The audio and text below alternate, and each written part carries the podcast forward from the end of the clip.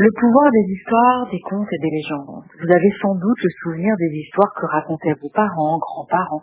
Vous avez sûrement raconté à vos enfants des histoires en commençant par Il était une fois. Vous les avez ainsi fait voyager vers d'autres mondes, d'autres réalités, créer une bulle autour d'eux avec vous comme pilote.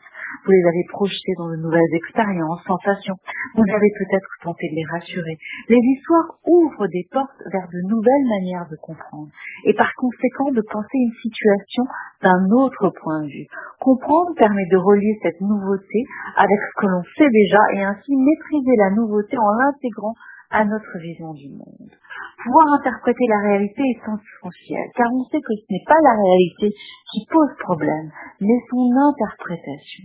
En racontant des histoires, on ouvre l'esprit vers d'autres possibles, vers une autre interprétation de la réalité qui aidera le héros de l'histoire à avancer sur son chemin de façon plus sereine et apaisée. Les histoires ont indéniablement un pouvoir thérapeutique. Évidemment, les histoires ont aussi un grand pouvoir de transmission.